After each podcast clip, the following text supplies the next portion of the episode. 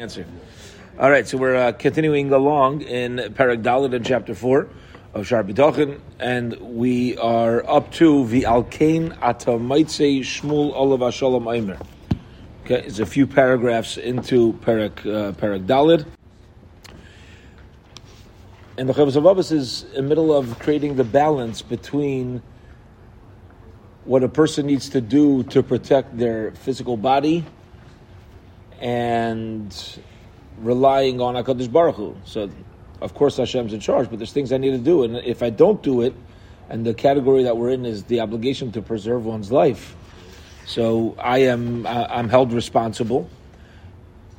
The Chovos Halevavos had explained to us, first of all, that we are you know, our bodies are like a deposits given to us by Hakadosh Baruch Hu, and now he's going to continue along and show us the how right he is about having an obligation that a person takes care of their health and doesn't chas v'shalom put themselves into any danger. And Shmuel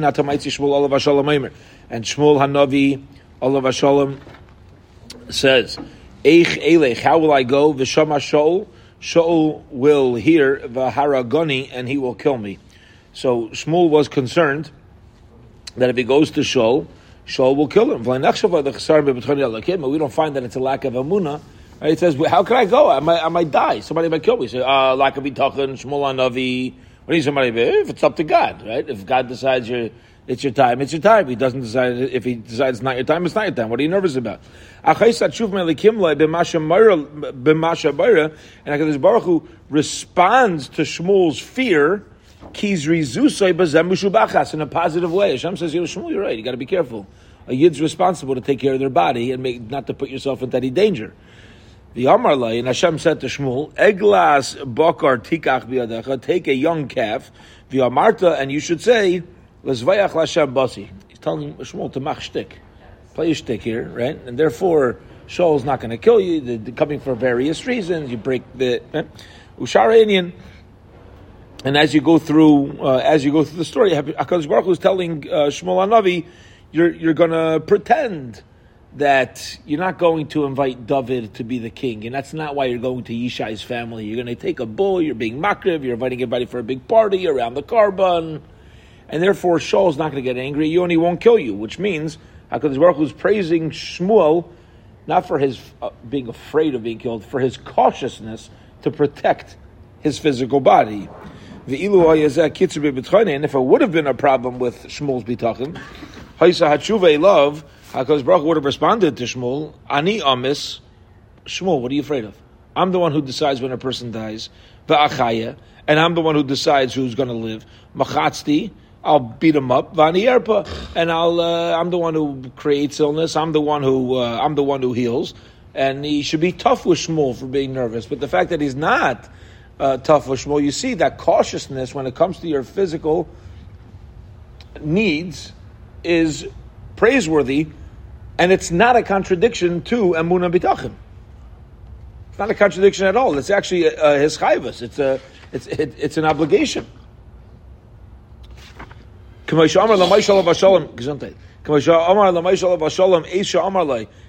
like Hakadosh Baruch Hu said to Moshe Hashalom uh, uh, um, at the when he said to him, "Ki kavad peu Moshe Rabbeinu said, "Ah, I have a speech impediment."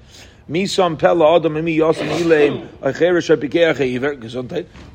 a person the ability to talk, or who gives a person the who gives a person a mouth, who gives a person who makes a person mute, who makes a person deaf, who gives a person the ability to see, who gives a person the lack of ability to see. Hakadosh Baruch Hu says that uh, it's all on me. So Hakadosh Baruch Hu knows how to respond to tzaddikim in that fashion. The fact that he didn't respond to Shmuel in, in this fashion shows us there's no issue. And if Shmuel would have been wrong, despite the fact that he was a, a tzaddik, like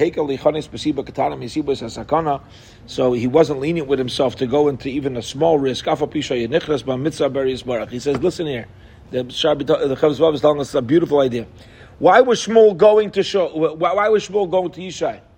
Because he's commanded is commanded to go find from Yishai's children who's going to be the next king. He has a tzivoy, he has a mitzvah from HaKadosh Baruch Hu to go do that. And even though Shmuel Anavi was commanded by the Baruch to go do this, he was still mechuyev. You see, he was still obligated to minimize any potential danger to his physical body.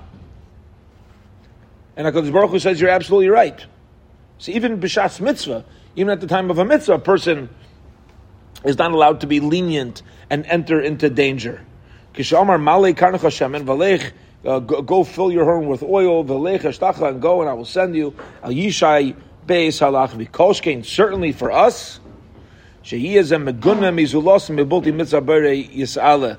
Would certainly for us would it uh, is it not a complete obligation, even when serving the Ratzon Abayre, to make sure that we don't cause any harm to uh, we don't cause any harm to our bodies.